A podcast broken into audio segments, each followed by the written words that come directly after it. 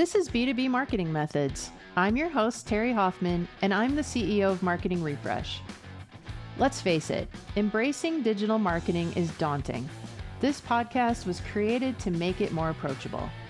Join us as we talk to CEOs, sales leaders, and revenue growth experts who will share lessons learned and tips from their own journeys. Okay, welcome to B2B Marketing Methods. Um, today, we are really happy to have as our guest Philip Parker. Philip is the managing director of Holland Parker. And Philip, thank you for joining us today. Uh, we appreciate you being here. Yeah, appreciate it, Terri. Uh, thank you for having me on y'all's podcast and happy to be here. Awesome. Um, well, why don't we start with introductions, basic introductions? Tell me about Holland Parker and how you started the business. So, Holland Parker, I uh, started Holland Parker in 2012. Um, I've been a career consultant and working with technology uh, for the past 25 years in various capacities, whether it was implementing CRM systems or running network cable or just had a, always had a passion for technology and happened to be able to build a career off of implementing finance and accounting software. And so in 2012, I embarked upon starting up Holland Parker and been in business for 12 years and hopefully will be in business for the next 20 or 30 years. I, I definitely feel that one. So tell me what Holland Parker specializes in.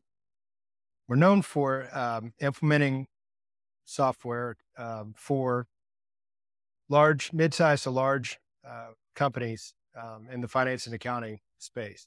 So mm-hmm. we hope that we uh, enable finance and accounting users to not only report their financials, but to also analyze their financials and make better decisions as they're trying to make decisions about their business.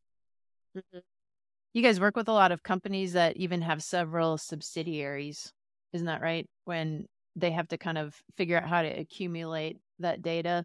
Right. So, so mm-hmm. I always, uh, you know, when you think about the the products that we consume, you know, we work for a lot of companies that you would never know what products they may manufacture or whatnot, but we work with a lot of companies that are household names or up on the billboard and whatnot.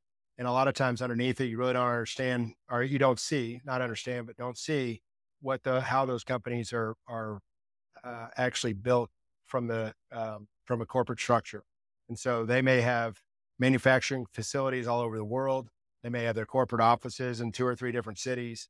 Um, they may do heavy acquisitions where they or divestitures where they acquire companies that have um, have a totally different currency, totally different accounting methods that they're all trying to bring that data together.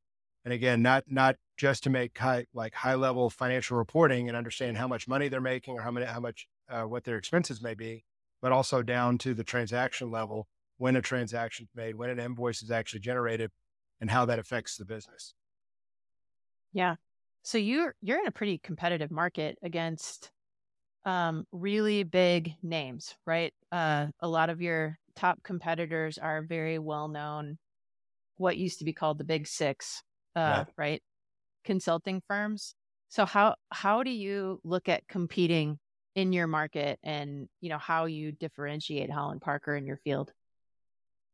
Good question. Um, you know, typically from a standpoint of competing with the big six or big four or very large consulting firms, um, a lot of it is is our customer service and how we how we interact with our customers and build relationships with our customer. And I'm not saying that those companies don't do that, uh, but they, you know, it's again they're there to um, not only maybe work on uh, something that we're in our similar space, but they also do a very a vast variety of things, and we specialize in implementing this types of software. So I mentioned that you know 20% of our job is tech technology, and we're very good at that 20%, but it's also 80% on building that relationship and what I like to say, making our customer uh, experts in the technology that we're implementing.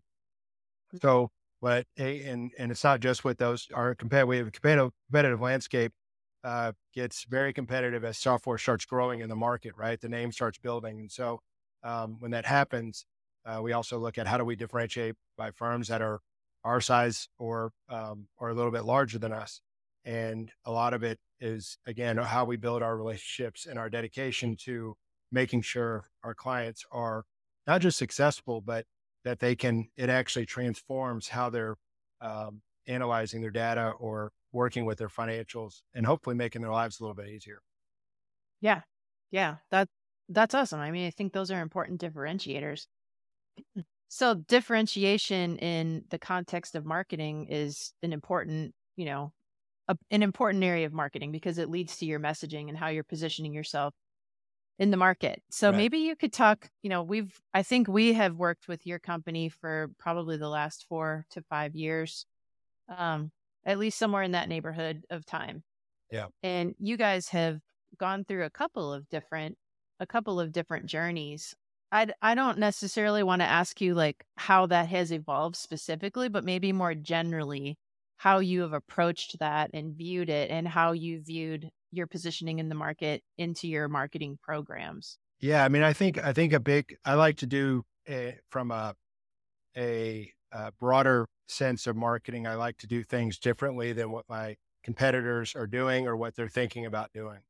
And sometimes that, that it works and sometimes it doesn't work. And, and that willingness to retry things. And I think that working with Marketing Refresh yourself as well as your team has been something that has been welcomed over the past four or five years that we've worked together and the different re- refreshes that we've done, whether it's through our LinkedIn profiles, our LinkedIn advertising, all the way to our websites, our material, having a, a consistent brand message and how that's evolving over years, but constantly tweaking and tuning that and reacting to the market, but also doing things that maybe the market's not saying, you know, I'm mm-hmm. not saying I'm not saying, but, but maybe the market hasn't, uh, hasn't gravitated towards, you know, and, and trying new avenues. And I think that candidly, the doing podcasts like these and things like that, you know, I think seems like they're becoming more and more business to business focus instead of just consumer focus.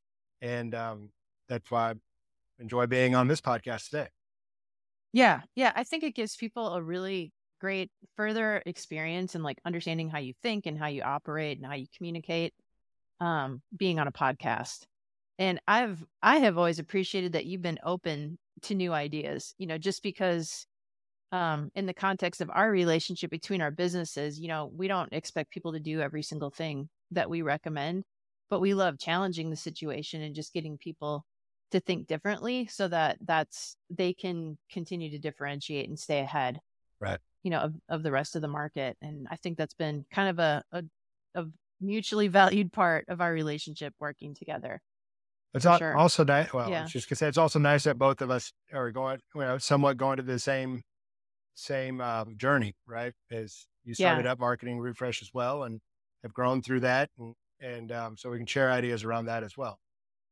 Right. Yeah. That's an important part of a, of a partnership is, you know, you have to, you have to listen to each other and try to understand how you can marry together what your level of expertise is with where that company needs to meet you. Right. And how the that I my team kind of gets tired of me using this analogy because I always show like this is what our clients know, this is what we know, and we have to figure out how to fuse them right. together. And it's not always easy, right? Especially if you um, don't communicate using the same style, you don't communicate using the same methods. Um, you know, it's all about finding that fit. Right. Yep. Yeah. So what what are things that you would say um, you know, in building both your business development side of the business and the marketing part of the business, what are some like qualities or things that have been important to you as that has evolved over the years? Like what what are the things that that you're looking for out of those functions and roles? Hmm. Let's say for example, the the internal marketing role that that you have and have had at different points in the company history what what what are the things that have been important to you uh, that you're looking for in that role yeah and it could be an inside position or an outside position i think it started off early like and just in our starting the relationship was being more consistent with our marketing making sure everybody internally is on the same page and mm-hmm. and holland holland parker uh, as a company um, when i started it uh, I, I chose the color orange uh, for various reasons. We don't have to go down that rabbit hole, but um, I'm very particular about the orange. And there's things that y'all have done for me, as well as things on internally that um, we, you know, we we maybe first round didn't get it. So like, uh, for instance, maybe a marketing item like a koozie or something like that, where it's not the right, you know, it's just not the right orange. And I want it, And you know, very nice to, oh, okay, fine, Philip, we'll find one that matches something closer. But my point is, is, is that I get a lot of, of, uh, of internal feedback about my particularness around the color used in our documents and our logos and our, our branding and whatnot. So one being consistent, but then two is the outreach. So as a software implementation company, it's very important that we not only market to our customers, but we also are marketing uh, for the software implementation companies as well. And those messages can be totally a little, not totally different, but uh, quite different, right? And how we go about it, how we market, how we um, how we co-brand things and things. And so I think the outreach is I'm always looking for ways to promote it as a business, not as a as a consumer good would be promoted and and finding those avenues, right? Um, right. And and what's going to be receptive to uh, clients because just putting our name up on a billboard is not the way we sell uh, our type of work, right? Right. Yeah. You have a very known market, right, and a very specific type of um, com- company that you're going to work with. I think another area that I've seen as a challenge with Holland Parker, you touched on it a little bit, but you have various market, you have various like target profiles. Right. And some of them directly influence a decision and some of them do not directly influence the final decision, but they're part of the overall decision making process. You have a lot of personas right who are are involved. And how do you how do you find that balance of communicating between them? I don't know if we found a balance. I don't know if it's just kind of the shotgun approach, right? And and and and knowing that um, uh, I say that probably you know we're fine tuning that as we as we grow and as as we um, grow in our marketing space. But is uh, you're right. I mean, it, it it's also folks that don't necessarily are receptive to any type of marketing, right? And so we're trying to find those ways that uh, one we can make uh, folks aware of Holland Parker, aware, aware of the work we do, um, but also differentiate us from our competitors as well. And um, I think that it's just using different avenues and different approaches and uh, also soliciting feedback from the clients that we've marketed to and, and uh, the events we put on or the, the other types of marketing that we do to see what the results may be, which is very tough to measure, candidly. No, it is. That's it, I think um probably inadvertently you're even answering an earlier question that I had is you you are looking for accountability, right? right. From from your marketing function and um I want to talk about that a little bit more because I think it's it's important unfortunately marketers have definitely built a reputation for just wanting to do fun and creative things and um, have these really healthy budgets. But um, when it comes to accountability, there are definitely gaps, right? right. That that are often revealed. So um, I'd love to know how you view accountability and kind of what your expectation is. Again, that could be from your internal resources, but also from external resources that you work with. Yeah, I think the um, I, mean, I can use a um, a uh, instance that's happened this week with with marketing refresh, if you'd like, if that's okay. Yeah, um, absolutely. So so we have uh, partnered with y'all on a as we're going kind of through our somewhat of a rebranding, I guess, of of Holland Parker, uh, one of those refreshes or cycles that we've gone through many times, and but in the near term, I wanted to be able to promote uh, some of the trainings and things that we do on LinkedIn and how to better promote that and mm-hmm. marketing re- refresh team, or we met with them this week to talk about how we could promote those through LinkedIn and things like that. So one thing is, is you know, y'all give me ideas to like something I could probably just go do myself, candidly, you know, and and because we I have access to do it, but it, it every it was um, the accountability aspect that um, I candidly don't know how to go through all the metrics, and I don't have the time to go all through all that. So it's kind of the um, um time but not time value money, but but the value of my time, right? If, do I really want to learn how to do and become an expert like y'all are in advertising on LinkedIn, or work with y'all? Y'all are the experts in it. Sorry, let me. I'll get to the accountability aspect. So what we're really asking for is we know the target market that we want to go after. We know the personas, we know the companies, we know exactly who, you know, target market. And what y'all did, you come back to us and said, Hey, we can do this as an ad campaign, but, but here's the big thing about it. We're going to sit here and monitor it and tweak and tune it to make sure that it's not just, you know, a bunch of people clicking on it and we're getting no results from it. Like, what are the actual metrics from it? And that type of nurturing is something I, none of us at Holland Parker have time to do, right? We've got a million other things that we're working on. So, so it's things like that. And because, you know, as you mentioned, having, you know, as a small business, we, we have a marketing budget, but it's not sky's the limit. And so we are looking for, uh, um, how did that affect our company overall and affect the messaging as well as potential inbound leads or just branding in general across the market marketplace, right? And um, making making sure that every dollar is used wisely. Yeah. Yep. Exactly.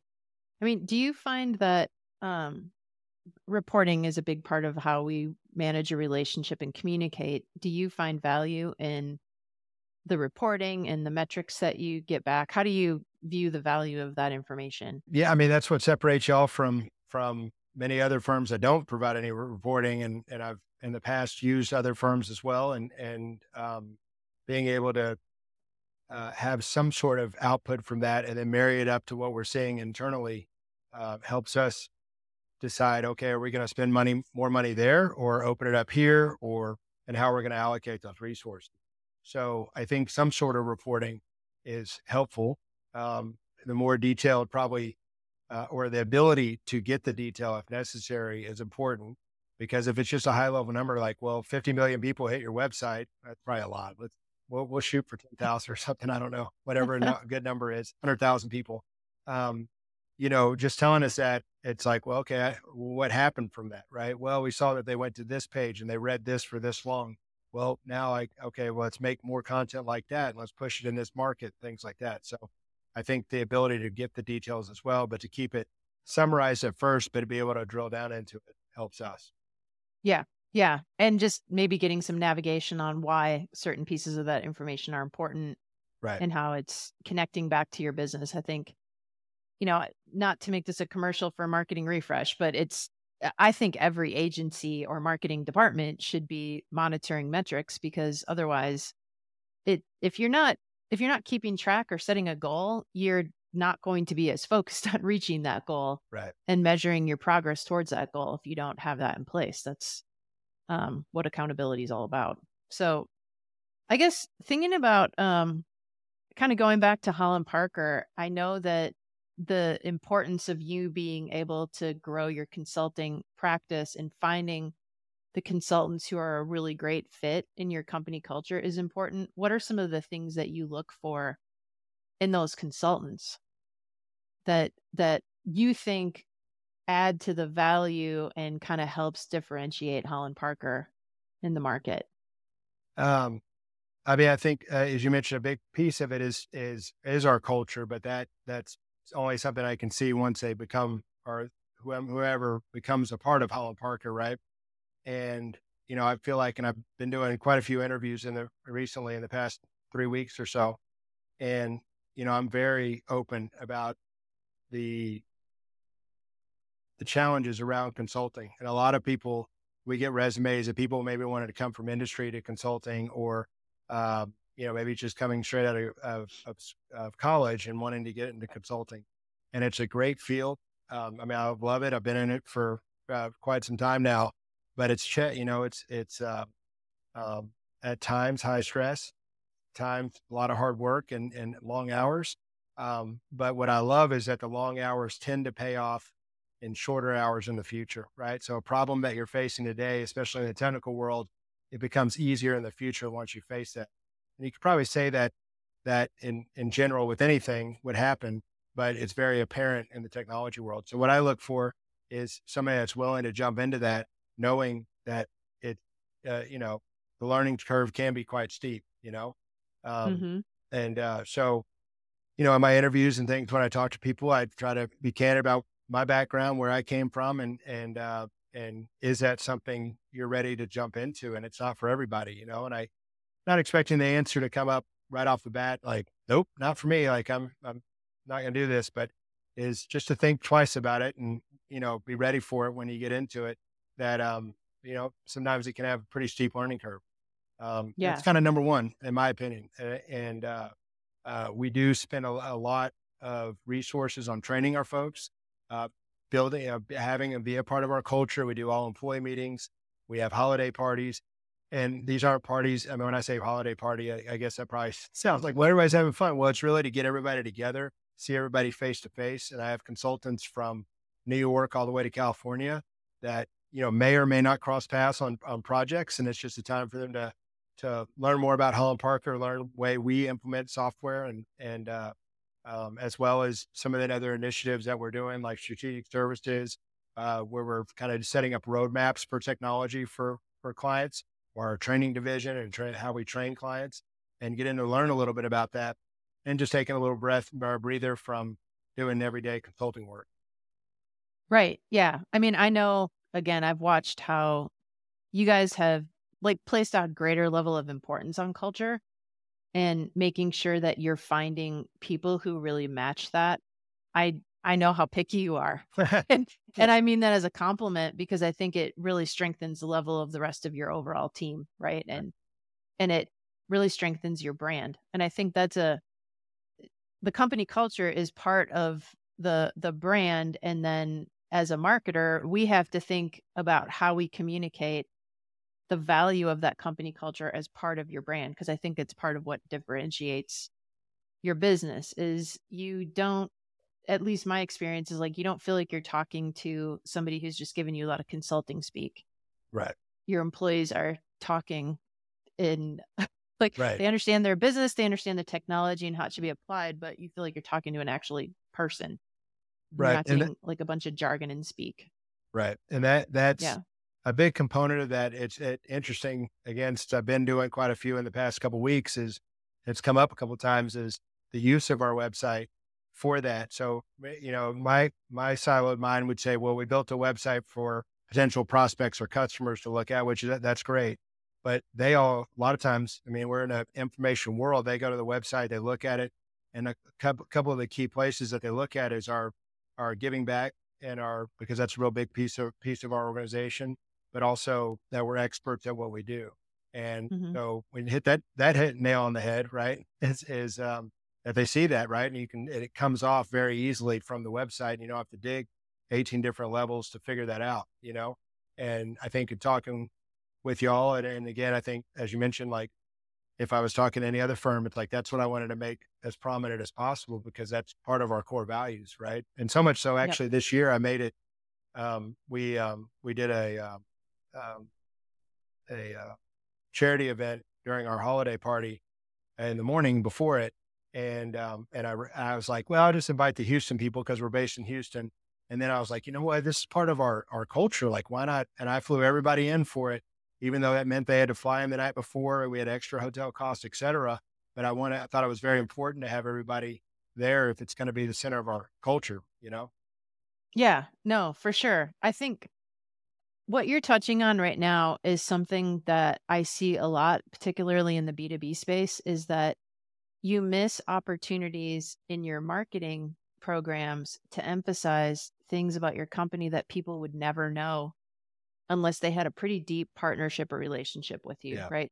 I think you it's it's kind of a common misstep that you make it too hard for people to find those things out about you as a brand and as a business. And you don't um well, I just know you personally, so I know you're not doing the community stuff to like pat yourself on the back. You're doing it cuz you actually care Right. and you're doing it for genuine sincere reasons, but I think a lot of times people hold back from putting it out there because they want it to come across with the right tone and the right intent. Um, but it is something that adds to your your company value and your company culture, and it's something that I think is important to potential customers that differentiates you and just humanizes everyone there. So I, I love that you I love that you include that. Um, Yeah. Uh, well, I was going to say it also, it takes some external resources, right? To tell me it's okay to post thing or, you know, whatever, market that type of stuff because it's not inherent to me to want to go and maybe put, put that on LinkedIn or put that on some sort of social media platform. Cause I, it kind of, to me, it, I'm like, I don't, I don't do it for that reason, just like you said. But you know, y'all give me the nudge or, you know, say it's okay. Like it's we're going to put it in the right light, right? And um, that's a, a, a big importance of it as well. It is, and that's like that's a um, I'll just call it a sniff test. Like that's kind of a sniff test we have, is if uh somebody came and said, I want to put this out there because I think it'll make us look really good to prospects. That's like a mm, no, you you've got the wrong intention, right? right? But if if it's we're doing these great things because they're important to us, then that passes the sniff test, right? Because it's it's sincere and genuine, and then that will come through. Right. Um, and I'm I'm only really emphasizing this because there are, you know, in the market we're in, there can be so a long list of things like this, right? You it can be about things about your employees that aren't getting emphasized um, because you may not realize that that's important in an attempt to draw the next employee, right? right? Or for clients to see, wow, there, there's this is great. Somebody just won an award for being there for ten years, right? Um, that shows me this is a great place to work because right. people want to stay there.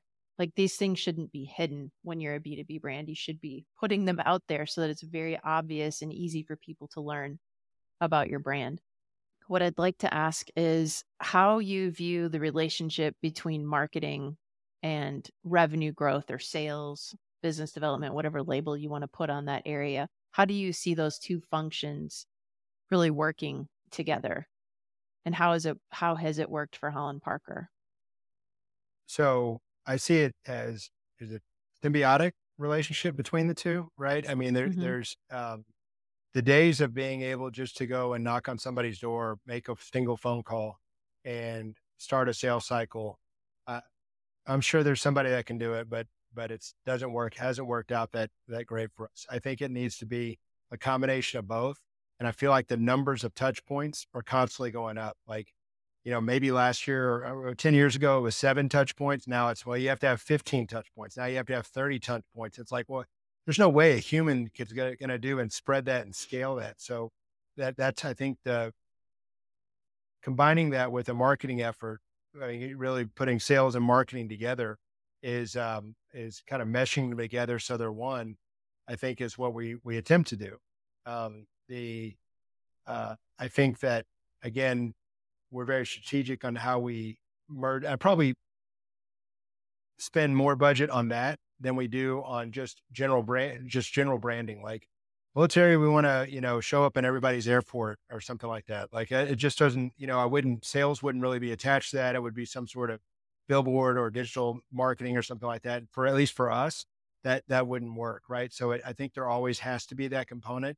I will say that what we, how we do differentiate mark, uh, not differentiate, but kind of segregate it is there's customer type marketing, and then there's prospect and maybe even, you know, um, external hires and things like that that we're going to make as well type of marketing. And, you know, it doesn't, both the, those avenues don't, some of them overlap, but they don't, there's different things that we do uh, for, uh, to market to, to those folks, right? Um, sometimes when you have ability, if you have a relationship with folks, there's types of marketing that works better than if you don't have a relationship with somebody, right? And uh, yeah. Now, again, I think the the what what you can't measure or where it's very difficult. It's not you can't measure. It's just different difficult to measure what exactly caused somebody to maybe have an inbound lead to call you, right, or to email you, or what was that? Um, was it through word of mouth? Was it because they saw something? Was it because they went to an event? Was it a, a phone call that they got? and even then, when we make a phone call, like just starting a sales cycle, our sales cycles, and again, maybe uh, I think every industry is different. They can be from usually 12 to 18 months. Uh, and mm-hmm. that's, mm-hmm. you know, maybe six months is, but that's not the norm. And that's a long sales cycle. That that's a lot of touch points and making sure that uh, we're still reaching out, things like that, and doing it effectively. Yeah. I mean, I think that that ties into a process we worked on with you guys very early in our relationship, which is the buyer's journey. So right. just understanding that people are ready for different types of information at different stages of building a relationship. And there can even be the marketing portion of that journey and then the the sales or business development part of that journey. And I think you guys have always um, been really mindful of making sure that you're presenting the right information at the appropriate time because in a long sales cycle especially there's a lot of education that has to take place so if you if you just go in guns blazing and say like hey are you ready for us to come and meet up meet with you and do an assessment? they might be in a place where they're like no we're just beginning to research if we have the right platform in place. Right. And there could be a 12 month process of just going through that software platform selection. Right. Um right? So there's there's a lot to that journey that you have to think through. Right and that that there's also there's a lot um in just running a business that you can get down on yourself if something doesn't work out the way you thought it was going to work out right? And i think we, we we talk a lot about the plus sides of revenue growth company growth of marketing and sales just anything and in related to the company. But i'll you know i at least internally i think about this a lot is you know you got to try it you can't succeed if you haven't failed right? And and i know that probably gets overused but it's true. I mean if you're if you're not willing to take it take failure as a sometimes failure is is a success you know and um and i think in marketing it's even more obscure because uh i say obscure but it's easier to beat up beat yourself up about it because it's it's so it's difficult to tie it to a direct number right and so mm-hmm. to your mm-hmm. point they could be along the buyer's journey and you could do some sort of communication or say something to them that they say, nope, we're not ready. And then you take that as a, like, oh, well, I just, that sale's over. And then they call you in 18 months and buy from you. Right. I mean, so you got to, you know, be able to kind of dust it off and get back up, you know, on the horse or whatnot. I don't know if that's the right analogy, but, you know, no, um, for sure. Keep trying. Right. Mm-hmm. And try different things. And that's what I'm always open to. What are the new things out there and, um, and how can we uh, utilize them to potentially has to grow the company, but just keep our brand awareness out there. Right. Yeah. Yep. Yeah. You're you're even possibly considering a podcast, correct? Is that something you're still looking into? Yeah, we're so so. I think uh, you talk about it, internal messaging is mm-hmm. is uh, we we do what I I consider, but we do very very good consulting work, right, and implementation work and strategy work. All, all the the the types of things that we do to generate revenue, we do a very good job at. Um, but internally and even externally, sometimes it's more difficult for us to get the message out there. And so we've worked with y'all's company uh, and as well as well as internally to build, let's say, customer case studies. And you know, the shift from reading text to to visually seeing something uh, has been changing the consumer world. You know, probably 15 years ago. And I think it's happening more and more in the business world. We're all trying to gravitate towards what that medium is going to be. But I like the attractiveness of the podcast we're doing today. I may not, I just like the, the how we're recording it and, and also taking note of it. Right. So a lot of these tools now, it's not just a podcast, but it's also giving you a written record of it that you can refer back to and you can go back. So you may not have to listen to an hour long or 30 minute long podcast to get in, glean information from it, you can kind of look at the bullet points and say, oh, this looks pretty interesting. Let me go to that section of it. And so internally, we can train people up with that. We can talk to people about, you know, things that are going on with uh, the um, company and, and what we're doing internally as well as externally. But then they can see that and refer back to it as needed, um, along with training folks on, on things. That's yeah. how I'm looking at using that medium. Yeah, that's that's awesome information sharing and that knowledge transfer for you is huge and kind of keeping that level of quality for your consulting team. Yeah. Really strong and robust. And I know just from talking to you in the past, lessons learned on one project right. uh, have to transfer over to how the next project gets implemented so that you're constantly improving. Right. And kind right. of building more efficiencies in, right? So that's that's awesome that you're thinking about the podcast to to help in that right in that way.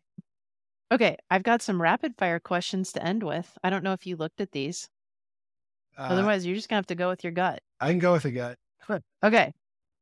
Okay. Well, you told me not to prepare, so I, I scanned it. You know, I did. I did what you told me. I'm pretty good at that. not preparing for anything. No, I'm kidding. Okay. Well, then the, I can't wait to hear your answers to these questions. What is your favorite trip that you've ever taken? Uh, probably to the Caymans with my wife Steph during our 10 year anniversary. Awesome. Did you stay at um, a resort? Um, yeah, Like we stayed at the, uh, there's a Westin property on Seven Mile Beach that we stayed at that, um, uh, and there's something about the Cayman water that just, you know, is, is remarkable. It's very, very peaceful and very quiet, which, uh, Mhm. made the perfect, you know, anniversary, but also beach vacation. Yeah, that's that sounds awesome. Um, okay, next question. Is there any musical artist, past or present, or group that you wish you would have seen in concert or could still see in oh, concert? Oh, Led Zeppelin. Led Zeppelin. Yeah. That's a good. Okay, my husband would go with you. He he would he would have been there with you. That's his I mean, I, yeah, yeah. So much so that I, I looked at trying to buy tickets when they did their last concert, like, I don't know, 15 years ago or something like that. But I was able, fortunate enough to see Pink Floyd, but Led oh, Wow. Zeppelin, I couldn't I see Led that. Zeppelin, but that was kind Okay. of a, a, a 90s kid that loved classic rocks. Awesome. How did you see Pink Floyd? Where did you see them? Oh, at Rice Stadium, right? Rice. Okay. yeah, during the Pulse uh, release of the Pulse album, where it had the blinking LED that would last forever Mhm. or forever. And um, so I called my dad up on a payphone and I said, I need to buy tickets at Ticketmaster. So he's like, uh, uh, for Pink Floyd. And he's like, okay, you know, whatever. I mean, you know, I don't, he wasn't like, whatever, but he's like, all right, well, don't spend too much. Man, I called up and I got floor seats, 11 rows back. And they were like, hey, we have these seats. I was like, done, bottom. I I don't, I don't even know how much they cost. Like, and by the, back then they were like sixty dollars. Like Taylor Swift is three hundred dollars on the upper deck, you know. And Yeah. um, oh, it was, it was, it was something else. Like it was, it rained on us. There were laser lights. It was, it was pretty cool. Anyway, Wow, that that sorry. sounds really cool. Yeah. No, I I'm also a classic rock fan, so Oh, yeah. I'm I'm jealous. Um, what is the number one book that you constantly find yourself recommending to people? I'm horrible at book book titles. I'm, I'm absolutely horrible with them, but I love reading. Um, Is it a business book or personal enjoyment type book? Would you say? So this isn't a business book, but I'll. Um, so, uh, so one of my uh, books just became a movie, I believe, but it was called Empire of the Summer Moon. Um, Okay. and um, since I grew up in Texas, um, it's about you know the kind of the the um, the settlers moving west and the the battles with the Indians and, and our Native Americans, and um, it's just uh, it just reads. Um, it tells you a great piece of history and kind of feels like you're there. You know, Hmm, that sounds really good. Yeah. Is it how how old is that book? Is it? um, it was. I never heard of that. looks like it was well th- this i don't uh, this book was probably uh create or came out in 2011 but I, it doesn't tell me this th- this paperback came out in 2011 but i don't know if that was Oh. when it originally came out um but they did a movie well they did a, a, a movie about it's not empire of the summer moon but it's um about the osage indians and the creation of the fbi which is the next book after that and so this is a precursor to that and um um just it, it's uh i don't know it just it's kind of like um the tv show um not 1920 not yellowstone but the 1880 18 Oh, 1883. 1883 Yeah, I, know, yeah. I watch all those. Yeah. so Mhm. how i mean i was one of my I, I watched that series and i was it just uh i mean we're only a, a you know four generations out of it being a very difficult landscape in the in in the united states yeah or five generations out you know and it um Mhm. kind of crazy how close that that is you know Yeah, no, you're right. I think it's really we as Americans, especially, we have like high expectations for how everything functions and works, and so Right. it's pretty easy to lose sight of how young we really are as a developed country. Um, real quick there's there's uh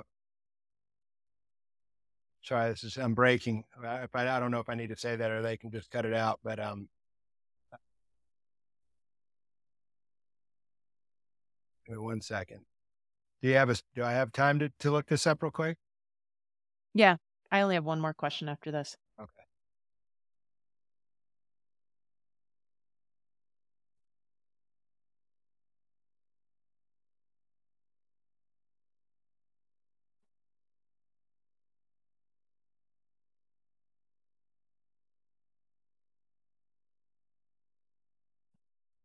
Oh, gonna that's all your favorite Wait, I book won't look it up. I can't find it, but it's about Okay. it's like five short essays on financial crisis. That's that's great and very relevant. So that's why I like telling people about it. But um, sorry, we we can cut that piece out. But okay, last question. Okay. Last question. Um, what is the best job you've ever had? Well, I hope to say working for my own company. Uh, you know, I was a lifeguard at Waterworld. If anybody ever even knows what Waterworld was, but it was the Wow. water park for Astroworld. and Mhm. um, you know, I got to actually, I was, I have like three confirmed saves there, so that was. I tell my kids about that. They're like, I can't believe they even let you, uh, you know, be a lifeguard or save people's lives. So, um, wow. that was, um, it was a fun job. Um, I enjoy, you know, I enjoy working for myself as well and and building up Holland Parker. So that's been um, uh, a great journey as well. Uh, I've just always loved being a consultant, you know, and and and so it's not really, I guess, per se a, a particular place I've been, but it's the type of work I've been doing, and I've been doing this since I was 19, 20 years old. And um, like I said, I used to run network cable or you know install servers or um, install other pieces of software, and it's just something I have a true passion for, and it's something I talk to my kids that are 17 and 13 now, and you know try to get them to kind of realize or not realize, but try to figure out what maybe they're pa- they're passionate about because I feel like if you you know that old saying like if you're passionate about something it doesn't seem to be like it doesn't seem to be work you know there's days that are Mhm. hard but it's something I'd never give up you know Yeah, yeah, that's invaluable Right. when you can figure that out. Yeah, for sure. Well, thank you for joining us today, Philip. It's been great, uh, as always, to talk to you and catch up. I appreciate your generosity with everything you shared. Um, you know, my goal is that it could help other people who are kind of facing the same type of challenges with marketing that you've gone through. So thanks again. Thanks Yeah. for joining and for being generous with your time. yeah appreciate it Terri thank you for having me on the show Thanks for listening. Please be sure to follow us on your favorite podcast channel and leave us a review. We'd love to hear from you. You can connect with me on LinkedIn or visit our website at marketingrefresh.com.